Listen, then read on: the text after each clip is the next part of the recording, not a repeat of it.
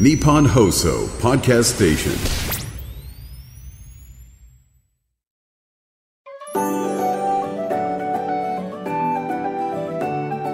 竹内芳恵のティータイムスまりました竹内義恵のティータイムス毎回大手企業からベンチャー企業まで経営者の方企業を代表する方をゲストにお招きして仕事へのこだわり時代を生き抜くヒントなどお話を伺います。パーソナリティは私竹内義恵が務めさせていただきます。最近結構京都とか大阪とか出張をしていましてこれもねどちらもタイミング的に夫が家にいないタイミングだったので2人の子供連れて出張行ってました。意外と行けますね。すごい大変なんですけど意外とそのホテルに2人連れて泊まるっていうのできてるなーなんて思ってるんですけれどもまあそんなに頻繁にはできないですけどもやりたいなっていうね仕事に関してはちょっと頑張って子供連れて行っています。であのその京都ではあの村上隆もののけ京都展っていうのがあの2月3日にスタートしたんですね。でそれに伴うなんかそのディナーパーティーみたいな村上さんがお世話になっている方々とか、まあ、その京都の美術館のお世話になっている方々とか、まあ、いろんな方が結構著名な方とかも集まってすごい豪華なパーティーが あってその司会をさせていただきました。ですごくあの嬉しかったというかん？どういうこと？って思ったのがあのゆずのお二人も村上隆さんと古い付き合いらしくてね。それ前からなんか「ミュージックステーション」の時に伺ったりしていたのでいらっしゃるかなと思ったらいらっしゃってて。でそのパーティーが終わったタイミングであのもう普通に私はこうあのはけるっていうかさよならって感じで あの出ていこうとしたんですけどもゆずのお二人から挨拶に来てくださってそうあのゆずの岩沢さんがなんかラジオ聞いてますって言ってくれたんですけど、はい、この、この、ちょっと本当に、このラ、本当にこのラジオですかって 言いたかったんですけど、何も言わなかった。一応、ありがとうございますって言って、とりあえず、はい、ありがとうございます。このラジオなのか、なんか日本放送でね、やったりすることもあったので、そのラジオなのか、ちょっと深く聞くこともできないまま、ありがとうございますって言って、ちょっと驚いて、はい、挨拶しました。そう、ゆずもこの番組聞いてます。皆さん。ゆずのお二人が。本当かいな。いや、ちょっとわかんないです。はい。あの、真相は、もうそのそのままですね。はい。ただ、そういうことにさせてください。すごいありがたいですね。本当優しいですよね。岩沢さんってなんか、ずっと朗らかな方なんですよね。どちらかというと北川さんの方がなんかこう私の想像です。きっと悩んだりすることが多いんじゃないかなっていう想像なんですけども。岩沢さんは割とこう楽しく友達となんか飲んで過ごすみたいな 印象があるんですけどどうですかね？で北川さんもすごい真面目な方なんですよね。でも2人でなんか岩沢さんが「お北川」みたいな感じで挨拶に来いよみたいな。逆だろう完全に。私が挨拶に行かなきゃいけないんですけれどもでもなんかね私ごときがちょっと挨拶に行くのもねいろんな方がいて挨拶してるのにと思ってしなかったんです。私の言い分としては。はい。っていうすごくあの優しいゆずのお二人との触れ合いがありました。ありがとうございました。聞いてらっしゃるかな？はい。っていうことです。さて今回のゲストお一人目が黒田製機株式会社代表取締役の佐々木俊一さんです。精密プレス部品の試作を専門にやっている企業です。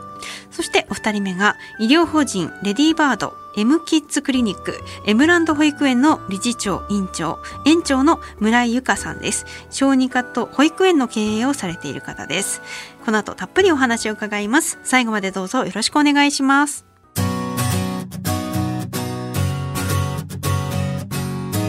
竹内義恵のティータイムス。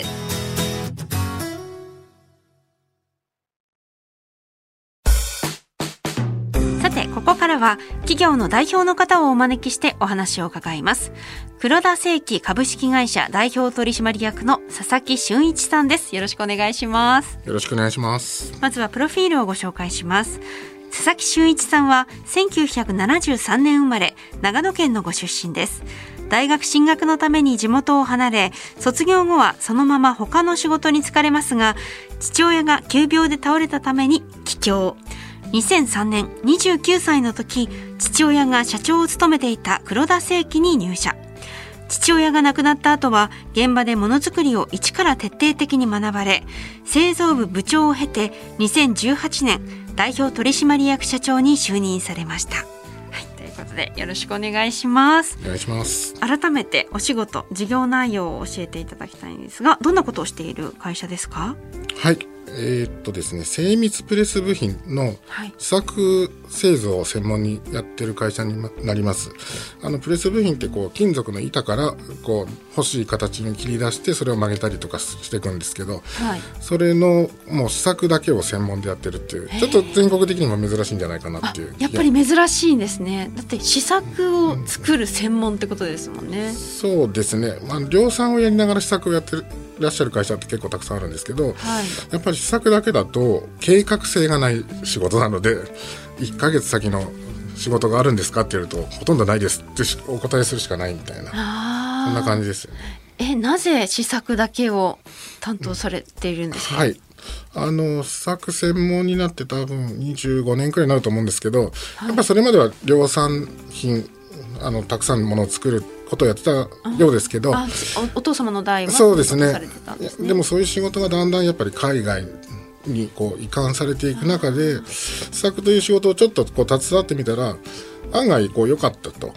あのそういう話がたくさん来たっていうことで、だんだん試作の方の専門にこう切り替わってたっていう経緯があります。そっか。じゃあ試作は、まあ、黒田正規さんでやって、でそれを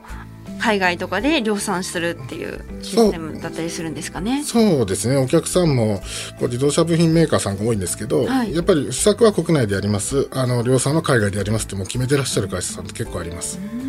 その試作はこちらでやるっていう良さってどんなところにあるんですか？企業にとっては。まあ、近さとやはり日本ならではのこのものづくりの良さっていうのがあるんじゃないかなと。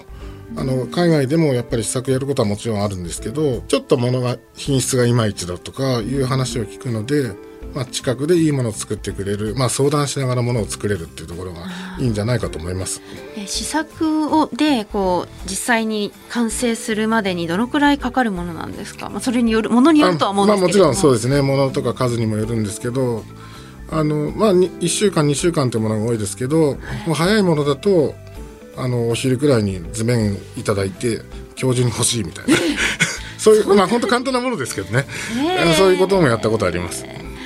そっかできるのか。えで一度に何社ぐらい対応されるんですか大体？そうですね。大体1ヶ月で80社くらいお客さんと。でも本当幅広くですね。あのどっか特定の会社さんの仕事だけっていうことはなくて、本当に全国広くやらせてもらってます大体あの先ほどおっしゃってましたけど、車のメーカーさんが多いんですか？そうですね。あのまああの試作図面だけもらうのでどこに使われるかわからないってものも多いんですけどでもやっぱり日本の今のものづくりってもう自動車くらいしか残ってないというか昔はね家電とかはい。それこそスマホとか、そういう施策もいっぱいあったんですけど今はもうやっぱり自動車なんだかんだ自動車向けって聞きますね。そうなんですね。でも長野だと、まあ、うんトヨタとかホンダとか、まあ、長野ではないですけど、うん。わざわざその近くではなく長野にある黒田正規さんをお願いするっていうのはどういう理由なんですかね、まあ場所はあまり関係ないというか本当にこうちっちゃいものを作ってまあそれも試作なのでまあ100個とか、まあ数百個あるんですけど簡単にこう宅配で荷物をくれちゃうんですね、まあでで。ほぼ翌日に届いちゃうので、はいはいはい。えー、とふ普段のやり取りはまあ電話とかメールとかでやり取りをしてで物は次の日届くっていうことなのであまりその地理的にこう国内でうんなんか障害になることはないと思ってるんです。確かにそうですね、え図面がこう送られてきてそれを忠実に再現するっていうケースと、もう一からこう相談し合って作るっていうこともあるんですか、そうですね。あの設計の方はものづくりはやっぱりあまりわからない方もいるのでこういうふうにした方があの簡単につく早く作れますよとかありますし、まあ、図面をいただいて作るのもあるんですけどあくまで試作なので、試作って無理して作れちゃうんですよね。むちゃくちゃなやり方をしてるの。でもそれ試作ができました。じゃあ量産に行きますって時にいやこれ量産じゃできないんですけどってなっちゃうと大変なことなのでやはり難しいところはもう難しいってはっきり言って、それはお客さんと相談しながらあの良いものづくりができればいいかなと思ってまあす。ー量産できるような形で仕上げていくっていう。そうですね。あの無理して作ると将来的にコストがめちゃくちゃ上がってしまうのであの作り方もできるだけ簡単にできるような提案をしたいと思ってます。うーん。ただ使っているあの機械がそのこれから送るメーカーさんにないものだったりすると、量産ってできるんですか？あのプレスっていう製品なので基本的にはプレスと同じ技術は使っているので大体できるはずなんですけどあの我々もその量産の全てを知ってるわけではないので、そこが合わないこともあるんでそこは、まあまあ、できるだけ早めに提案をしながら、まあ、お客さんがその量産をやる予定のところと相談しながら作っていくこともありますね。じゃあその量産する先のメーカーさんが使ってる機械がどういうものなのかっていうのも一応こう把握しながら、そうですね。どのように作る予定かっていうのを聞きながら、まあ、それに近いあのやり方でっていうこともあります、ね。えー例えばなんかこれはすごいいいものができたみたいな、うん。特許取れるぞみたいな時に 特許取っちゃおうって思うことってあったりしないですか？まあ、あの基本的にはお客さんのものなのであの自分のところで特許っていうのはないですけどやっぱりこうあの現場の担当者さんは自分でこの製品を担当するってやるんですね。でそれを多分出来上がるとすごく満足してるはずなんです。はいはい。でこっそりポケット入れたりとか あんまりやっちゃダメなんですけど。やっぱり自分のチャンピオンっていうのははいはいはい。大事にどっかにしまっといたりとかあー。あのそういうのはあると思います。やっぱりこう自分が携わった部品だからこれはちょっと記念に残しておきたいみたいな、そうそうですね。うでもう将来ね例えばそういうスマホとかそういうところにこうまあ試作品なので実際に世の中に出るわけじゃないですけどあこれ自分が作ったのだみたいなはいのを発見するとすごい喜びなんです。へえあなんかそういう発見することがあるんですかね。あの意外な場所で自分が作ったものが。まあそうですね。あの目で見ることはあんまあんまりはないんですけど、あこんなようなの作ったなっていうのはやっぱり自分でも経験があるので、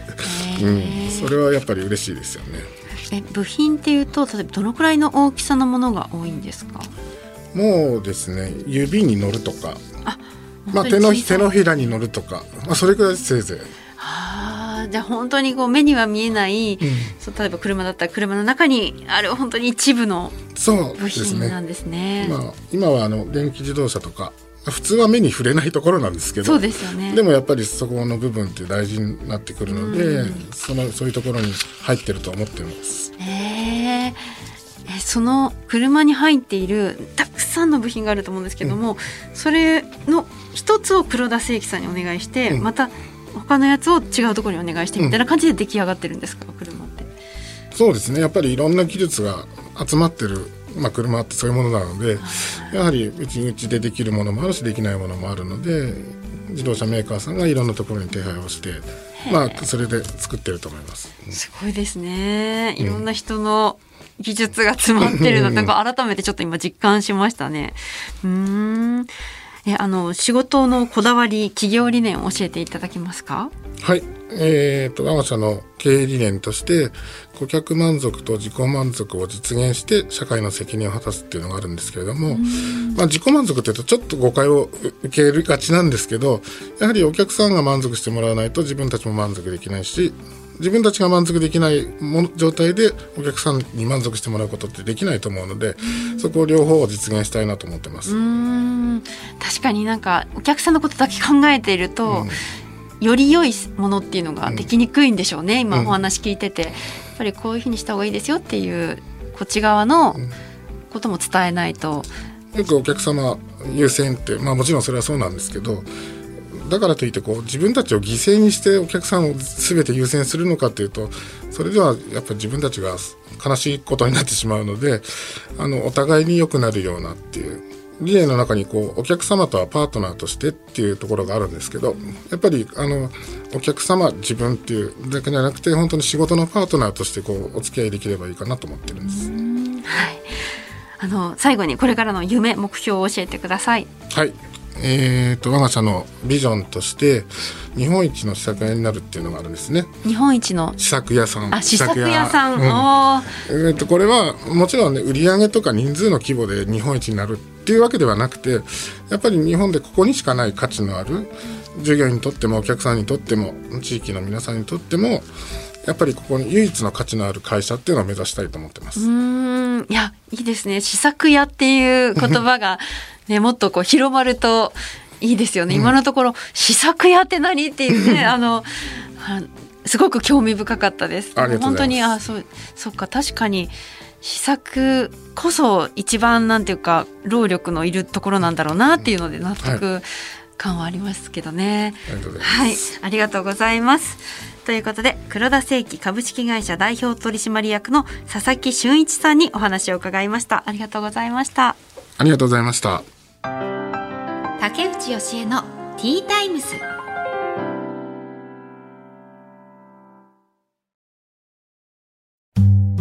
さてここからは企業の代表の方をお招きしてお話を伺います。医療法人レディーバード M キッズクリニックエムランド保育園の理事長で院長で園長でもいらっしゃる村井由香さんです。よろしくお願いします。よろしくお願いします。まずはプロフィールをご紹介します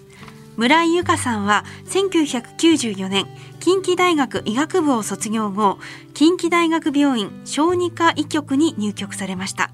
出産後奈良県へ移住。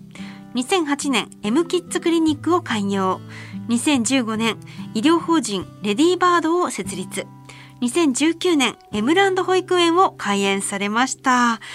い、ということでよろしくお願いします。お願いします。すごいおしゃれでいらっしゃってびっくりしました。あの髪に赤です、ね、赤赤のそうですね。内側になんていうんですか、インナーカラーされてて、はいえー、あとスーツも本当可愛いあのお花柄の。華やかだけど上品な ありがとうございます。はい、いやであの本当にいろいろやってらっしゃるんですがで、えー、M キッズクリニックそここちらは小児科、はい、でそれと保育園も経営されているっていうことで。はいでね。はい、いいですね。こんなところがあるんですね。クリニックと保育園。保育園の方は病児保育園っていうことですそうですね。一般的な保育園ではなくてあの病気のお子さんを預かる保育園なんで短期になりますね。でもね近くにクリニックがあるっていうので親御さんは本当に安心ですよね。そうですね隣接していますのでクリニックの方で最初に診察をさせていただいて受け入れが可能かなっていうお子さんをお預かりするっていう形になってますね。先生はそのクリニックの方で診察されていると思うんですけれども、まずその小児科医になられたきっかけっていうのを伺ってもいいですか？えっ、ー、と大学医学部ですね行っている時にですね、まあいろんなこう顔を見て、えっと、小児科小児外科とかあったんですけど見た時にすごく病気のお子さんがこんなに多いのかなって思ったんですね。もう案外知らなくて。でいや私はすごく健康にほぼ病院も行かずに育ってきたんだなと思ってね、ね、自分の健康にすごく感謝したということなんですね。であこんなに私自分元気だったら何かやっぱりその病気で困っている子どもたちに何かしてあげれることがあるんじゃないかなというのが一番ですね。もううちはあの2歳の男あ今3歳になったんですけど3歳の男の子と0歳の女の子がいてその男の子の方が結構すぐ体調を崩すので、割と小児科には常にお世話になっていて、最近で言うとあのヘルペス性の歯肉口内炎っていうのができて、そこからなんか何1週間以上ずっと発熱してて。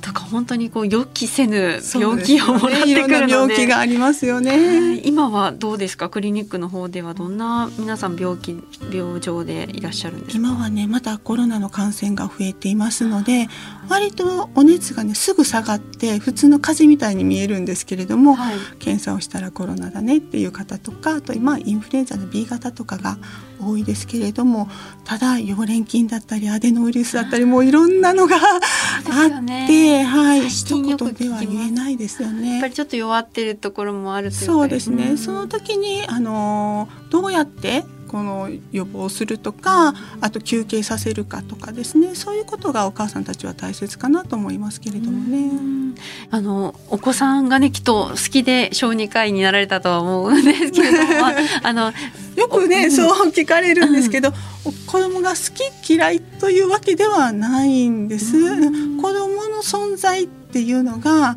こう大切な存在ですよね。これからをねすくすくどんな方向性にでも行くので元気であれば何でもね、うん、あのどういうこともできていけると思うんですよね。だから私はなんかあの好きですか？嫌いですか？って聞かれるのはちょっと そういうものではないかなと思っていてこの子どもたちのために何かしたいっていう感じですね。の先生が最近子どもたちとこう接していて感じること特徴とかって何かありますか？そうですね。最近のお子さんたちって、えっと、頭痛とかねこうなんかお腹が痛いとか何度かしんどいっていうようなこう漠然とした症状を訴えられる方が多いんですね。でそういう方をずっと見ていると割とこう姿勢が悪くて猫背になっていて目が下向き加減であったりとか便が毎日出てないですよとかねこう体がやっぱ動いてないというか一日中やっぱりゲームしてますとか YouTube 見てますとか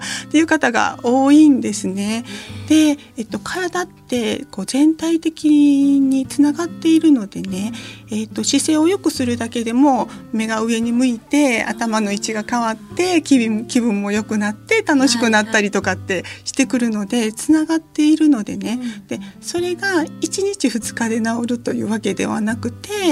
えっと、何日間かね毎日毎日して習慣づけてると元気になってくるっていうこともあるので、はいはい、頭が痛いから頭痛薬くださいとかお腹が痛いからなんか成長剤くださいとかっていうのじゃなくて日常生活をねこうあの良いより良い方にされると全てが良くなってくるっていうことがあるんですね。で日常生活今ね、うん、もうあのトイレでも和式で座ることもなくなって とかですよね、うん、お子さんたちの便座ねあのおまるとかもちょっとこう便座にかけるだけのものとかもあると思うんですけど簡単になってそういうのを使う分子どもたちがトイレでうまくおしっこしたりとかうんちしたりっていうのができなくなってきてる気張るっていうこととか体勢とかですね、はい、足をちゃんとつけておくとかっていうことがなくなってきてるんですね。そうすると体幹が弱くなってきてしまってしっかり体が体体が出てできてこない、うん、そうすると風邪ひきやすくなるとかっ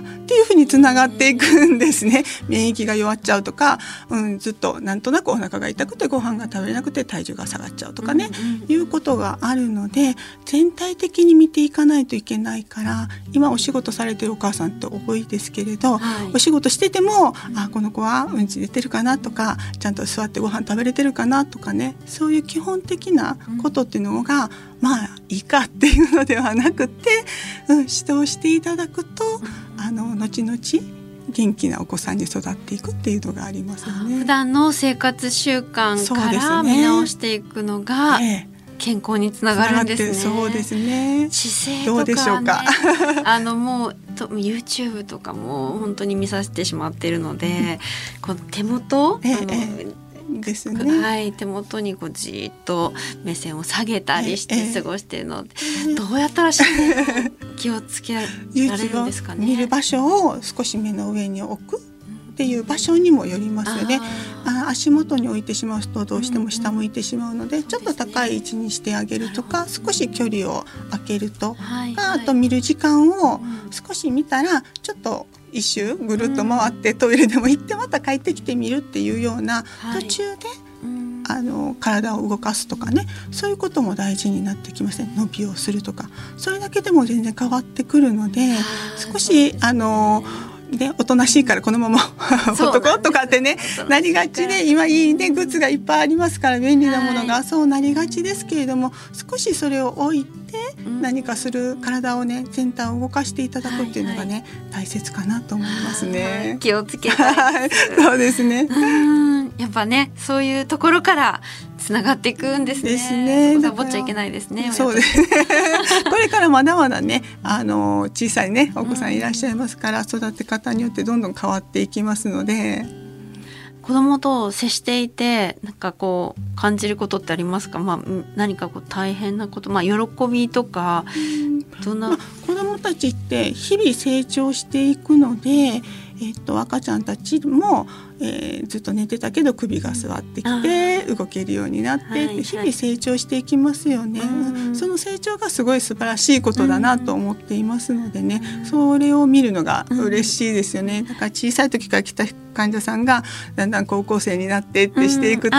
うん、ね、とっても嬉しいですよね、ね、こうやって成長していったんだそうですね。うちの子は今あの注射が嫌で嫌で。なんか一回ちょっと嫌な目に遭っちゃったというかまあ採血する時に結構押さえつけてこうグーって あの血を抜かないといけない。それがすごい嫌だったみたいでそれ以来病院に行くと注射する？とかそれはもうみんな。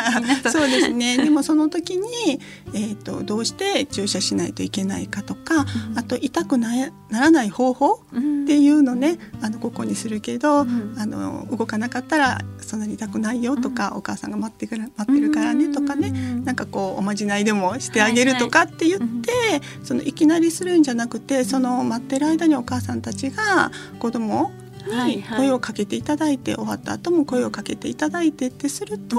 あのいいんですけれども。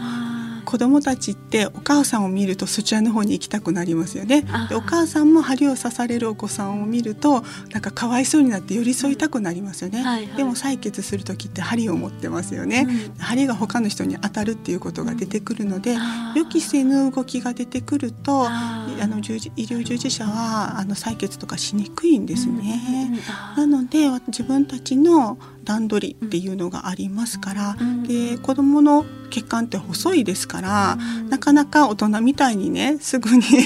採血ができるっていうわけではないんですね。から子どもたちの採血とか診察って大人がすごくたくさんいるんですよね。抑えたりとか解除したり。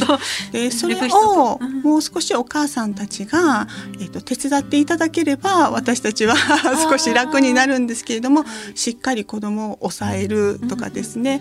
あのお口見る時でも手が出てきてしまったりとかすると、何度も私たちが見ないといけなくなってしまって時間が余計にかかってしまうので、早く嫌なことは少しねパパッと見てあげたいっていうのはあるので、うん、ちょっとお母さんたちが手をキュッと持っていただくとか、うん、しっかり座っていただくとか、していただくと助かるかなと思っています。そうここ持ってくださいみたいなのがちょっとわたわたしちゃうんですけどそうですね。手首とかを結構持つとこうグッとね、お腹に押さえると子供たち動かなくなるのでその時を狙ってとかがいいですよね。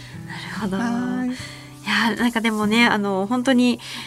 まあ、自分の病気を治してもらえるのもありがたいんですけどやっぱ子どものなんかトラブルに対応してくれる小児科医には本当にもう本当にありがとうございますっていうも思うので すごく、はい、感謝されるあの科じゃないかなって思うんですよね。あのどうでしょう？私たちは別に感謝っていう気はないんですけれどもただお母さんたちへのとか子どもたちへの教育っていうのも大切かなと思っていますので、えっと、ただお薬を出すだけではなくてこういう場合はこう一日休んでくださいねとか、まあ、いろんなあのお小言じゃないですけれど、少しアドバイスっていうのはさせていただくようにはしていますね。はい、最後にあのこれからの夢目標を教えてください。はい、そうですね。まあ子どもたちと付き合うっていうことはあの自分の体が 元気でないとできないですので、自分の健康管理をして長い間ね子どもたちの診察ができる健康づくりを自分はしていきたいなと思っていますけれどもね。基本基本的なね自分の健康ですね。そうですね、うん、そうすると長く仕事ができるのと子どもたちと対応するってすごく体力がいるんですね。なのでちょっとしっかりと体力づくりをして今後も続けていきたいなと思っていますね。私も自分の体力づくりしっかりしなきゃなって はい思います、うん。ありがとうございます。ということで医療法人レディーバード M キッズクリニック M ランド保育園の理事長院長園長の村井由香さんにお話を伺いました。ありがとうございました。ありがとうございました。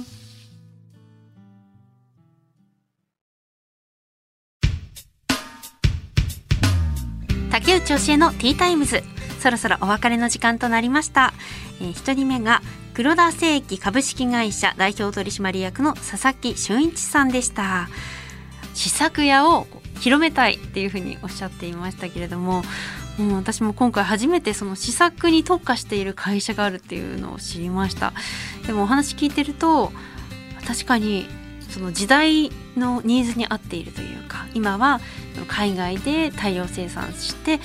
でもその日本の技術っていうのをねやっぱり信頼しているから試作は日本で国内の会社でっていう会社が結構いるっていうのは、うん、なんかうなずけますよねすごいいいやり方なんだろうなっていうふうには思います。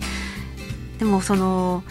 ご自身の代で試作にこだわってもう試作に特化した会社にしてしまおうっていうその覚悟みたいなのはすごいなって思いますよね。それまではあのご自身の会社でも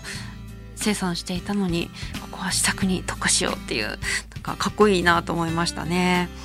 ね本当にこれから試作屋っていうのがどんどん広まっていくのかもしれないですね。あの本当に皆さんの車のどこか一部にこの黒田正規さんの手のひらサイズっておっしゃってます手のひらに乗るようなその部品が機能していてその中に入っているんでしょうね。うん、すごいですね。そう考えるといろんな技術が集まってあの車っていうのができてるんだなって実感しました。そしてお二人目が医療法人レディーバード M キッズクリニック M ランド保育園の理事長院長園長の村井由香さんのお話でした。私がやっぱりちょっとやらなきゃって思ったのは あの子供のトイレトレーニングですね。まだもう3歳になるんですけどもうちまだおむつが取れていなくてなんとかしなきゃなって思っていたところで先ほどあの先生から「おまるを買うといいですよ」っていうアドバイスいただいてトイレにね装着するものは持っているんですけれどもそうじゃなくておまる。なんかおまるってそのどうやって綺麗に掃除するのかなとかって考えちゃってなかなか買わなかったんですけれどもここはねもう本当に一つ子供のおむつが取れるためにはちょっと本腰入れて頑張ろうって思いました。うん。やっぱり母親がねちょっとこうの怠慢とかもきっとあるんですよやっぱり。うんちょっとこう自分に甘えてしまって。忙しいからとかね。ちょっとこうサボっちゃってた部分もあったかなって今お話聞いて思いました、うん、ここはちょっと頑張ります。はい。よかったです。本当に先生のお話伺うこのこのタイミングで伺うことができてすごい良かったですね。なんかでもそれがその健康子どもの健康にもつながってるっておっしゃってましたね。姿勢とかその踏ん張れるとかそういうものが全て健康につながっているっていうことなのでちゃんとそこは親がね整えてあげないといけないですよね。いやちょっと今帰って今すぐにでもトイレトレーニング始めたいぐらいです。焦っちゃった。はい。ね、あの本当に貴重なお話を伺うことができました。ありがとうございました。そしてあなたからのメッセージを大募集しています。アルファベット小文字で ttimes.1242.com ttimes.1242.com 私竹内教えに聞いてみたいこと聞いてほしいこと素朴な質問とかいろいろとメッセージをお待ちしています。ということで竹内教えのティータイムズお時間となりました。お相手は竹内教えでした。また次回お話ししましょう。